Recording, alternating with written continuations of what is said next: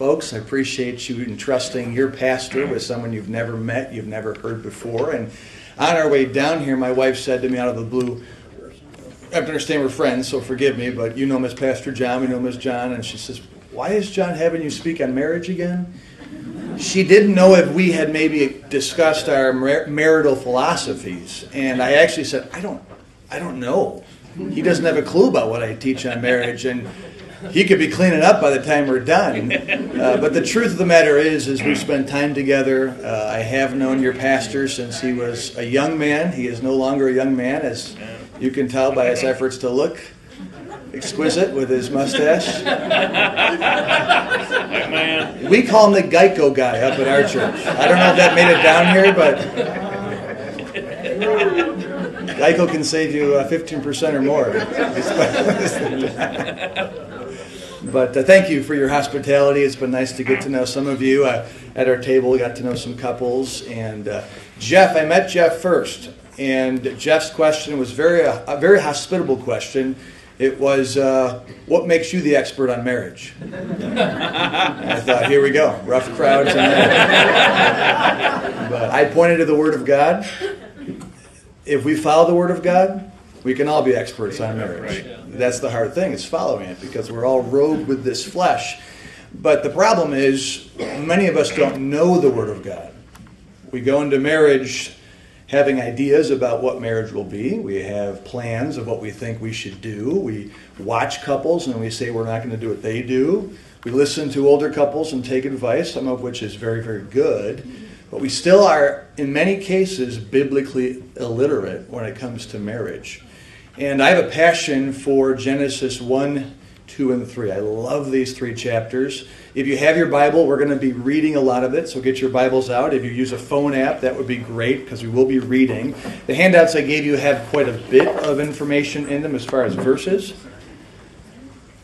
But uh, tonight, you can relax. I'm not going to be intruding into your marriages. If this were back at my church, I would do that.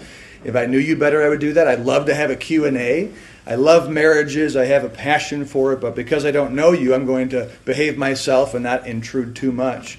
And this will be uh, just teaching, instructional information about marriage that I believe will help you no matter how many years you've been married. I've I've been married for almost 24 years, and uh, I have learned more in my marriage than in anything else in life, whether it's school, college, on the job Marriage has taught me more about God. It's taught me more about myself. It's taught me more about my wife. It's taught me more about men and women, which helps us parent our son and daughters, helps me pastor men and women, boys and girls. Marriage is the great educator. And uh, I watch people, I, I watch couples, I observe, I'm fascinated by them. And I am amazed at how lost and saved people alike, old and young people alike, miss the most basic and obvious things about the Word of God when it comes to marriage, which is why we're going to be in Genesis 1, 2, and 3, both sessions tonight, and then also on Sunday morning during what I think is your Bible class hour, your 10 o'clock hour. So we're going to read quite a bit in these three chapters, and I think every believer has to know that in Genesis 1, 2, and 3, we learn about God. We learn about his immense respect for the free will. And we learn about relationships between God and man, God and Satan, and man and man. And they set up all of life's relationships and they tell us what to expect or what to do. So that's what I hope you'll get out of uh, these next three sessions. But let's read verse 24. We're going to start with the sixth day of creation. Uh, this is the TGIF. Everyone knows what that acronym stands for. The sixth day of creation was a Friday and that's when we were made. So we do thank God for Friday. And on verse number 24, the Bible says, And God said, Let the earth bring forth the living creature after his kind, cattle and creeping thing, and beast of the earth after his kind. And it was so. And God made the beast of the earth after his kind, and cattle after their kind, and everything that creepeth upon the earth after his kind. And God saw that it was good. In verse 26, you can almost hear the drum roll in heaven, the, the, uh, just the excitement building about God's greatest creation. And God said, Let us make man in our image, after our likeness, and let them have dominion over the fish of the sea, and over the fowl of the air, and over the cattle, and over all the earth, and over every creeping thing that creepeth upon the earth. So God created man in his own image. In the image of God created he him. And these next six words should shape all of life for all of us, but they're often ignored. Male and female created he them. Male and female created he them. If this was written today in today's world, it would just say people.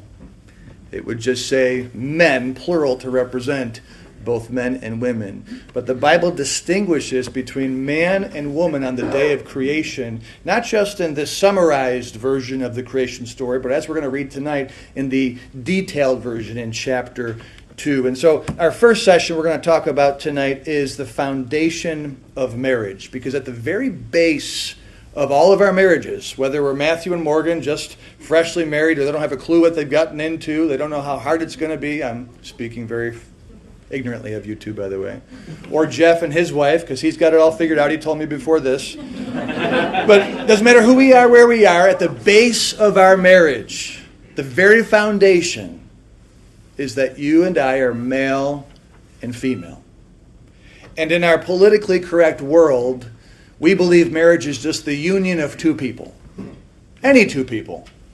But in a biblically correct view of marriage, marriage is the union between one man and one woman, as designed by our Creator. Now, we've known this for, of course, thousands of years. It's been common knowledge that men and women marry, and we have taken that for granted, that that defines what marriage is. And now, because of the politically correct environment, we're all stepping around on our tiptoes, afraid to point out that there is a tremendous difference between men and women, and that marriage should be between a man and a woman. So we don't emphasize that in our lives, in our churches. And as a result, we are missing out on perhaps the most important piece of the puzzle because of that foundational picture. Again, I, I talk to men, and I'm amazed that when they describe their marriage to me, they don't quite get it. They know they're married to a woman because she looks different than him. But they are puzzled because she doesn't think like him, she doesn't talk like him, she doesn't problem solve like him. And these men conclude she's broken, something's wrong with her, and they're frustrated. And then you talk to women and they're just like, yeah, this guy, and the way he thinks and the way he talks, and they just go on and on like they're expecting to be married to someone just like them who looks a little different and smells a little worse. But we are married to somebody who is entirely different than us, polar opposites. And if we don't realize that, then we're going to have a lot of problems in our marriage. I feel so strongly about the phrase, male and female created he them, that if I could, I would change the bylaws of our church constitution. And when you become a member, you have to get a plaque that puts that's put up on your living room wall that says, "Male and female created He them." I feel that strongly about it. Um, let me put it this way: give you a hypothetical scenario. You're an explorer, and you love to see the world and you get on a boat and you go down the Amazon River and you end up at what appears to be a little landing for a boat and you get out of your boat to walk into a village and it's very early in the morning. The sun hasn't even risen yet, but you can tell the that there are some dirt roads there and they're very very wide. And you notice all these grass huts have what appear to be big hangars next to each of their grass huts, which you find interesting. And as the sun is rising over the horizon, you hear all of a sudden engines all across this village turning on. And you're not sure what they are until out of the hangars, one by one, come Cessnas, Cessna planes. And you think, wow, a village in the middle of nowhere. They have Cessnas. And these Cessnas are coming out onto the roads and they're driving through the village. They're going to school to drop their kids off. They're going to the grocery with very big parking lots, with very wide parking spots. And you notice there's no airstrip. And so you ask one of the villagers, you're new to the area, and you say, What are you all doing driving around in Cessnas? And the person says, I know. Aren't they incredible? they're so much more comfortable than riding on donkeys, and they're so much more easier than walking to church and to the store and to school. And you say to them, Well, where did you get these? Well, we found one that had been broken in the jungle. We didn't know where it came from. We had no idea, but we were able to reproduce and build them, and we've realized that you can drive them to all kinds of places. To which you would say, But they're made to fly. You understand, you can fly from your village hundreds of miles away to another village. You can go up in the air and over the trees and over the river. And the villager looks at you and says, What? They can do that? That's what I believe God is doing, looking down on our world, watching our marriages just barely get through and barely get by and offer very little fulfillment, very little satisfaction because we're not doing marriage as God designed marriage to do. Because we're missing. He designed marriage for one man and one woman. Not because we look different, not because we have different reproductive organs, but because we are fundamentally, through and through, different men and women. Heterosexual marriages can work. They can. You know people who are saved that it works. You know people who are lost that it works. I dare say even unbiblical homosexual marriages can work. They do, some of them. But none of those marriages work to their fullest potential and thrive and fly as God intended without recognizing that at the base of marriage, God made us male and female. And that defines everything. That's what we're going to talk about tonight. So, let's go to Genesis chapter 2 and start with our first point. Genesis chapter 2. I've given you notes to follow along. My wife says I'm boring, so I give you something to kind of follow along. She doesn't say that. She did suggest I do notes about six, what, six months ago we started doing this at church? And I said, why? Well, it'll help people pay attention. So you don't have to do them, but they're there for you. This is the, the detailed breakdown of that sixth special day of creation. Verse number seven, and, and we'll read a bunch here, so stay, stay with me. What time do I have till, Pastor? It's 7.40 now. When do you want to be done? You've got till about 10 after, is that right? 10, 15 after? We'll take the break, yep. 10 after 8? Yes, sir. Okay. I like that. Verse 7 And the Lord God formed man of the dust of the ground and breathed into his nostrils the breath of life, and man became a living soul. And the Lord God planted a garden eastward in Eden, and there he put the man whom he had formed. And out of the ground made the Lord God to grow every tree that is pleasant to the sight and good for food, the tree of life also in the midst of the garden, and the tree of knowledge of good and evil. Verse 15. And the Lord God took the man and put him into the Garden of Eden to dress it and to keep it. And the Lord commanded the man, saying, Of every tree of the garden thou mayest freely eat, but of the tree of the knowledge of good and evil thou shalt not eat of it. For in the day that thou eatest thereof thou shalt surely die. And the Lord God said, It is not good that man should be alone. I will make an help meet for him. And out of the ground the Lord God formed every beast of the field and every fowl of the air, and brought them unto Adam to see what he would call them.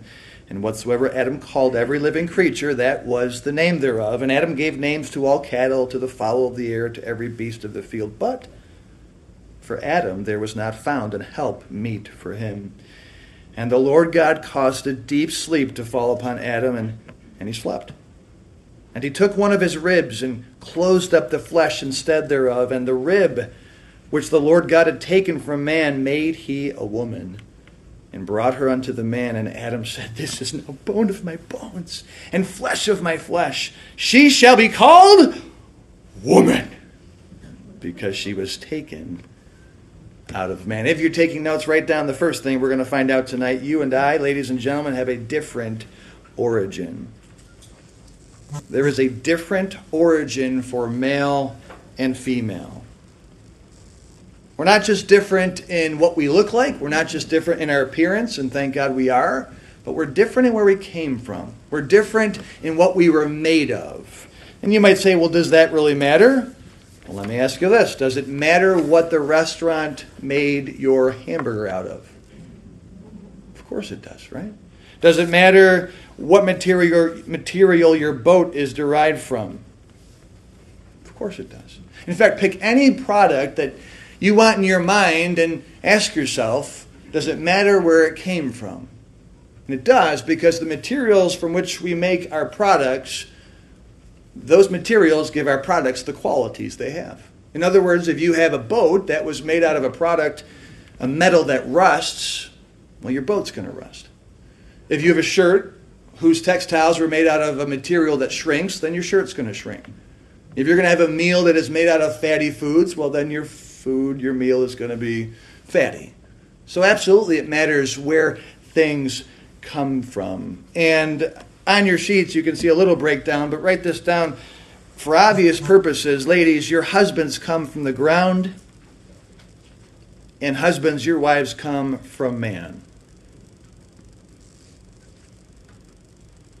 What does that mean? Well, it means, secondly, that ladies, your husband is going to be bent toward the ground. He's going to be bent towards where he came from. And ladies, that, or husbands, that means your wives are going to be bent not towards the ground like you are, but they're going to be bent towards you because they came from you. Ladies, have you ever felt invisible in your own home? Don't answer that out loud. I have to tell the church to do that at home. You ever feel like, you know, your husband notices everything but you? How come he can find that one shingle on the roof that's curling, but not notice you're wearing a new dress? How is it your husband knows the exact size of the tire on every vehicle he owns, but doesn't have a clue about your shoe size? Have you noticed that he, your husband, sees everything materialistic? He sees the ground in which he came from, he sees the world around him, but you seem to be at times invisible to him. And vice versa, guys, have you noticed that your wife sees everything about you.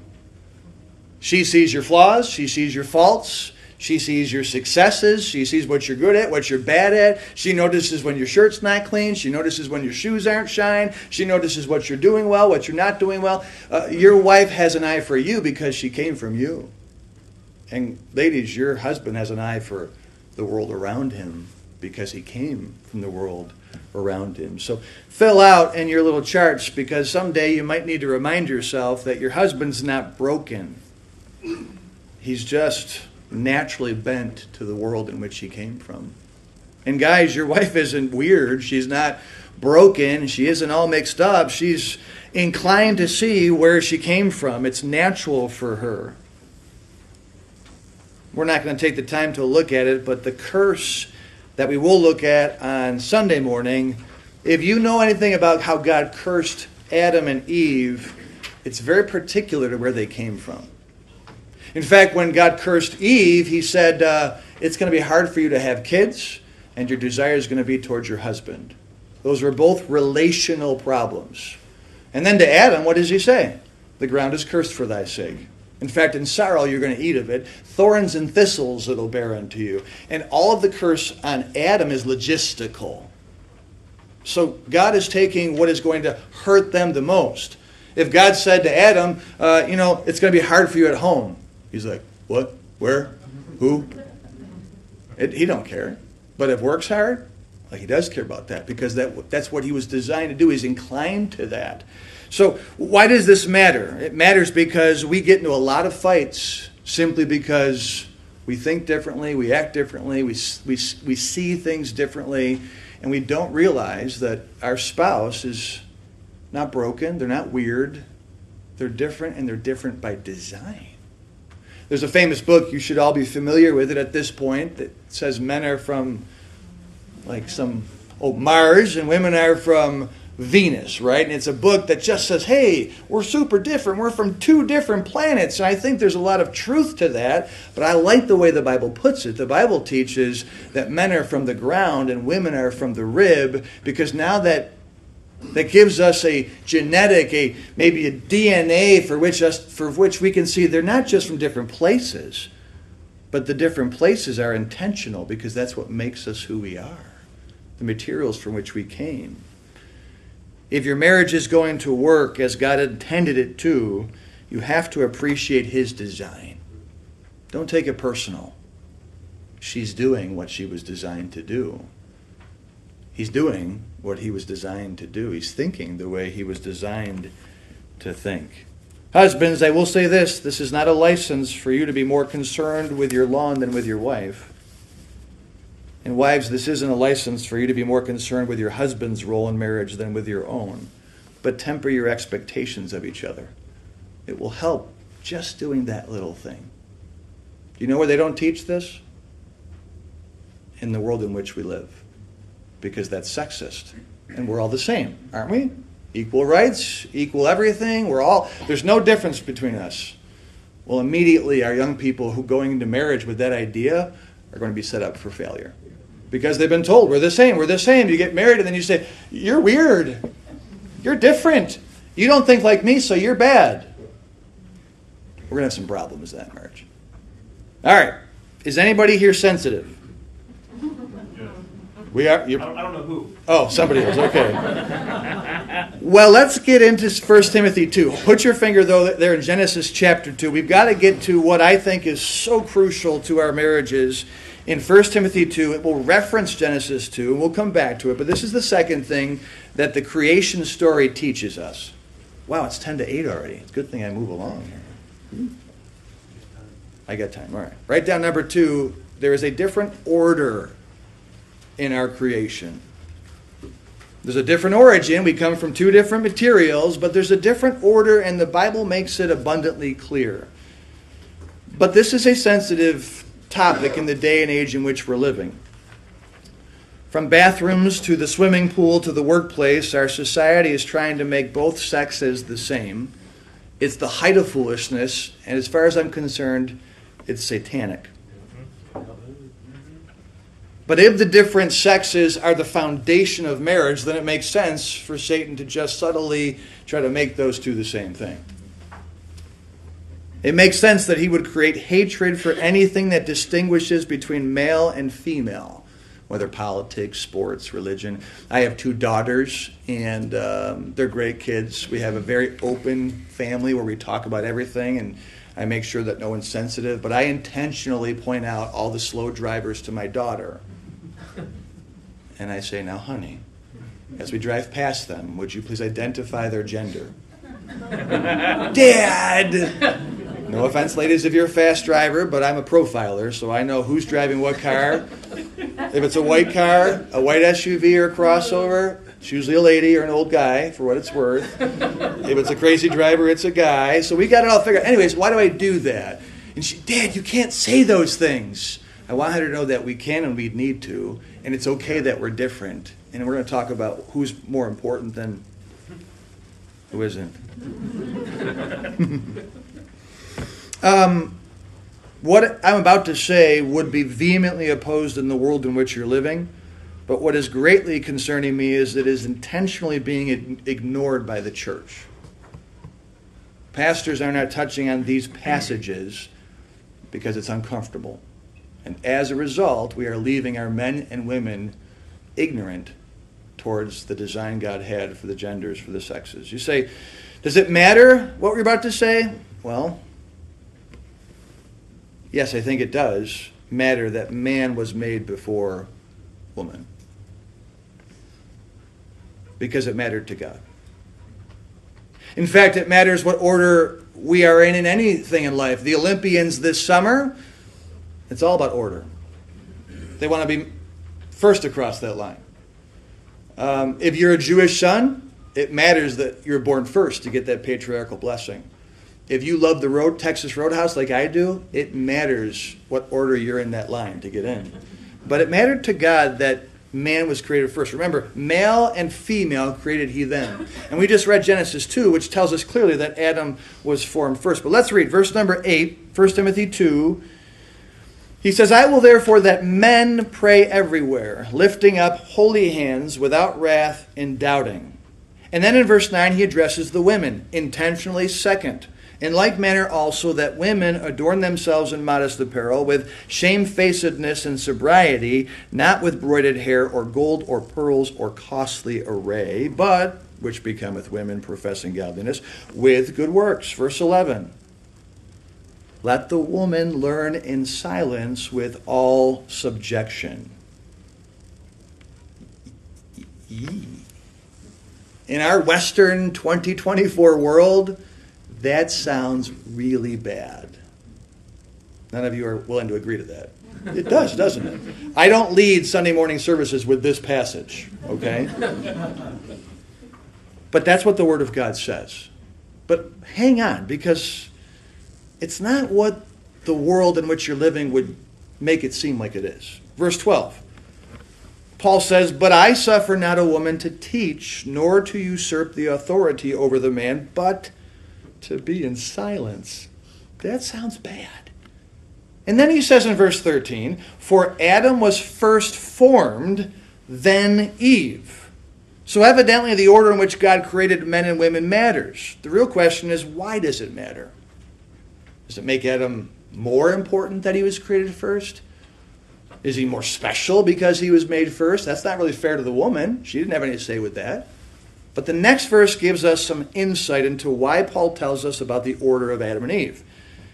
He says, And Adam was not deceived, but the woman being deceived was in the transgression. Let me ask a question. Don't answer out loud, but is this God punishing all the women of our world because Eve was deceived and Adam wasn't? Or is this God saying, my boy Adam, he didn't he didn't give in to Satan's deception. He still ate because he didn't want to live alone, but he wasn't deceived. So we're going to have men teach the church, not women, because Eve screwed up and Adam did it. Is that really what the Bible teaches? No. Turn back to Genesis chapter 2, because it points us back to the creation story. And I think there is a another breadcrumb to understanding the order in verses 15 and 16 of Genesis chapter 2. Verse 15 The Lord God took the man and put him into the Garden of Eden to dress it and to keep it. This is prior to the creation of Eve. And in verse 16, and the Lord God commanded the. Who, who did God command? You can answer this one. Commanded the who? Man. The man, saying, Of every tree of the garden thou mayest freely eat, and you know the rest of the story. You understand that God did not wait to create Eve before he gave Adam and Eve the command not to eat the tree of the knowledge of good and evil. The story is God created man. He then said to him, Don't eat of the tree of the knowledge of good and evil. And then he created Eve. So the order is given to us, and it's connected to God giving Adam a commandment that he was then to relay to his wife. And nothing in Genesis 1, 2, and 3 is written by accident or without significance. So I'm going to conclude, which I think is a safe conclusion based on the totality of the Word of God, that God did not create Eve to be weaker than Adam, nor did he create Adam to be stronger than Eve. But yes, God did create Adam first because he was going to be designed to lead his wife. If you're going to build a football team, you don't start with the water boy. You don't start with the receiver. You don't start with the running back. If you want to build a franchise that's going to win Super Bowls, you find yourself a franchise quarterback and you build around him. So you're starting with your leader. You're starting with the man who is equipped to take your team down the field and score points. And when God created a union between man and a woman that was going to succeed, he started with the man and he gave him, him the command and he says, You're going to lead your wife. You're not smarter than her necessarily. You're not any better than her necessarily. You're not more special than her necessarily, but you are different. You have been designed intentionally different. I'm starting with you.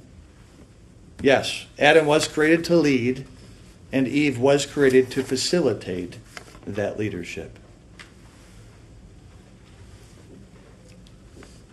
Adam was wired to lead, and Eve was wired to follow. Let's talk about why Adam and Eve are different in their order And I think everyone will leave this room agreeing with me and appreciate why the Bible tells us what it tells us. Do we think God made Eve stupider than Adam? The answer is no. Please help me out. Otherwise, we will look like we're in trouble here. No.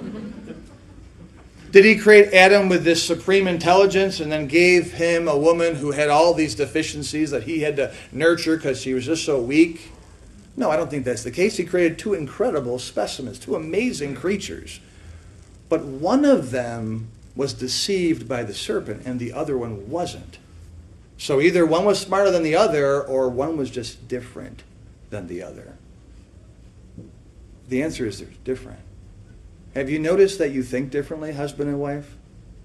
Have you noticed that you react to the world very differently than each other? Because you do. In fact, it's really simple. Guys think about four things. I've added a fifth thing in our world, but we wake up and we think about working so we can eat, and we like sex, and we can watch sports, and we like to sleep.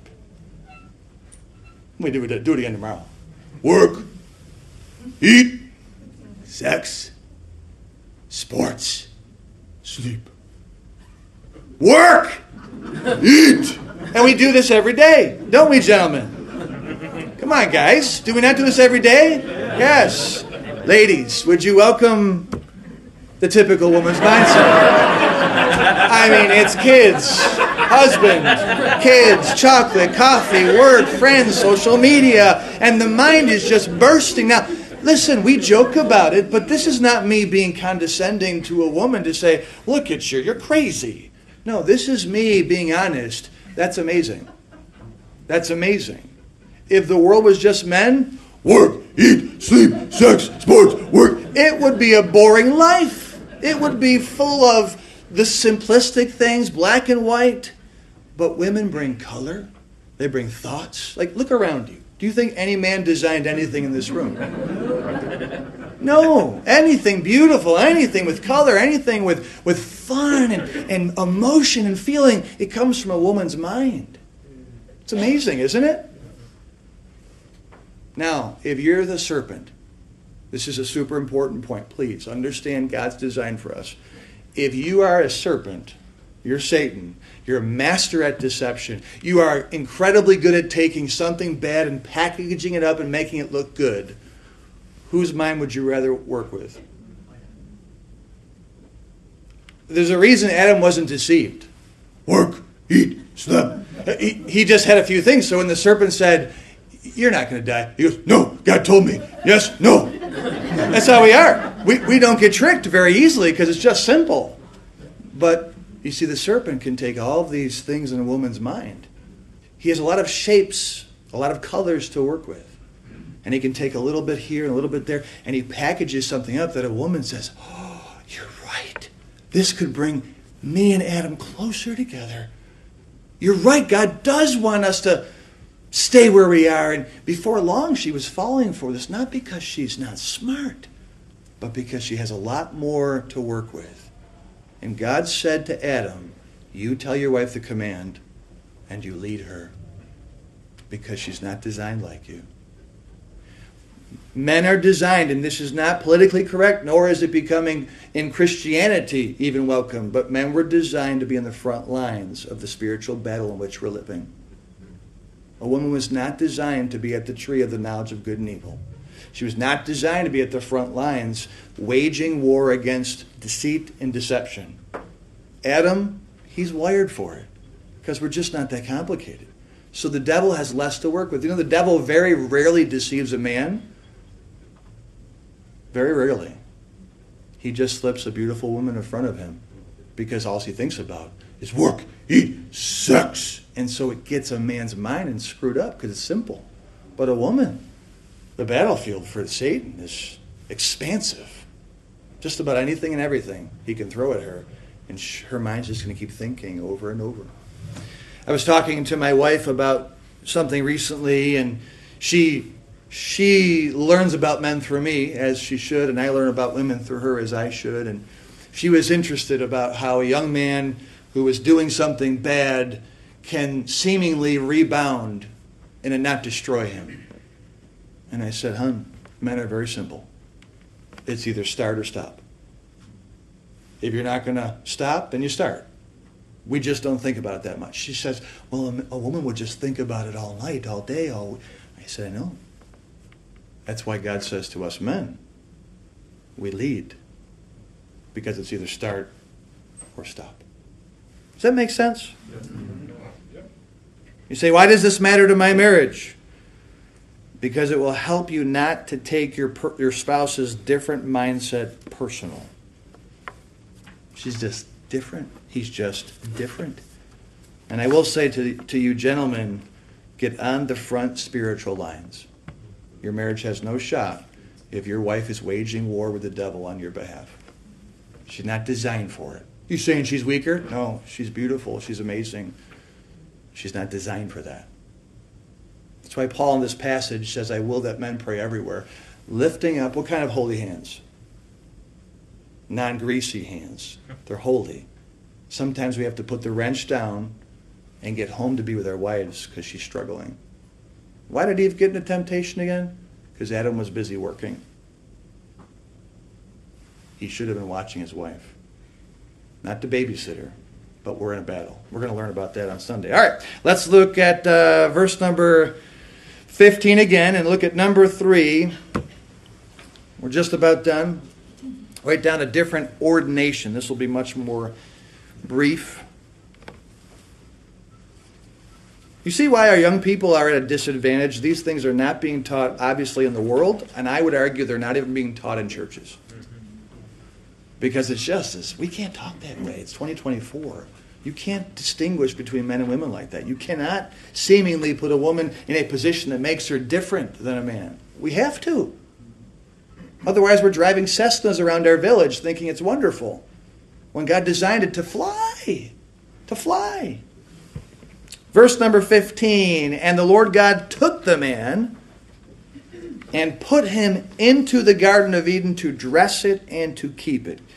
Remember that. But verse 18 And the Lord God said, It is not good that the man should be alone.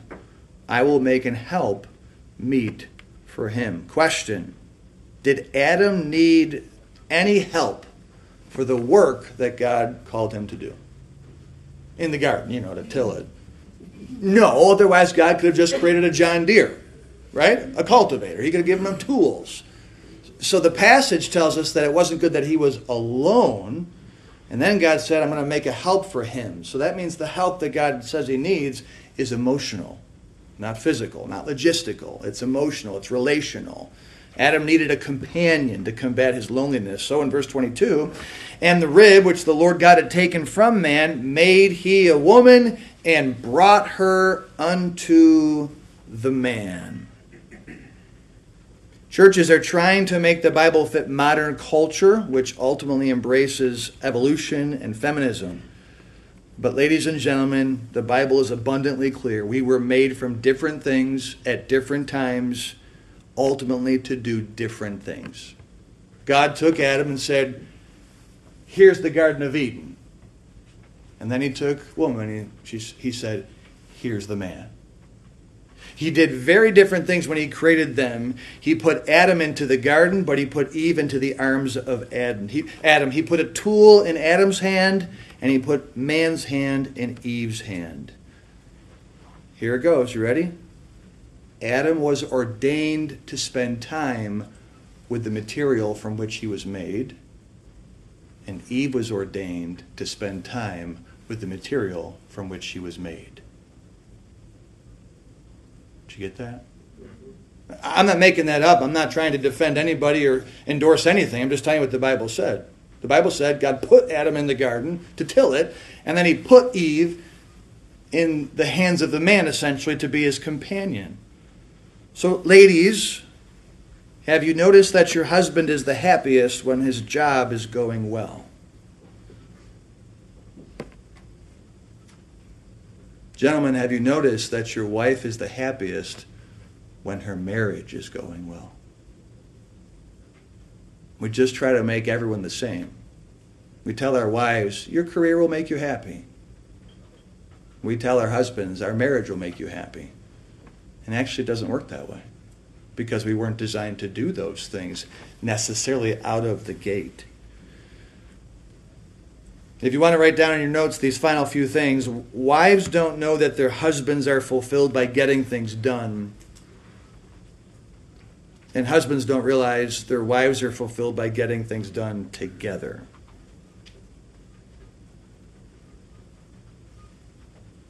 I know someone out there, probably multiple people, are thinking, well, that's not my husband. That's not my wife. I know there are exceptions to the rule, but tracing our genetic tendencies back to the garden from which God created us, it will help you understand each other. Men are wired to work, period, and women are wired to take a walk, and on that walk, to talk.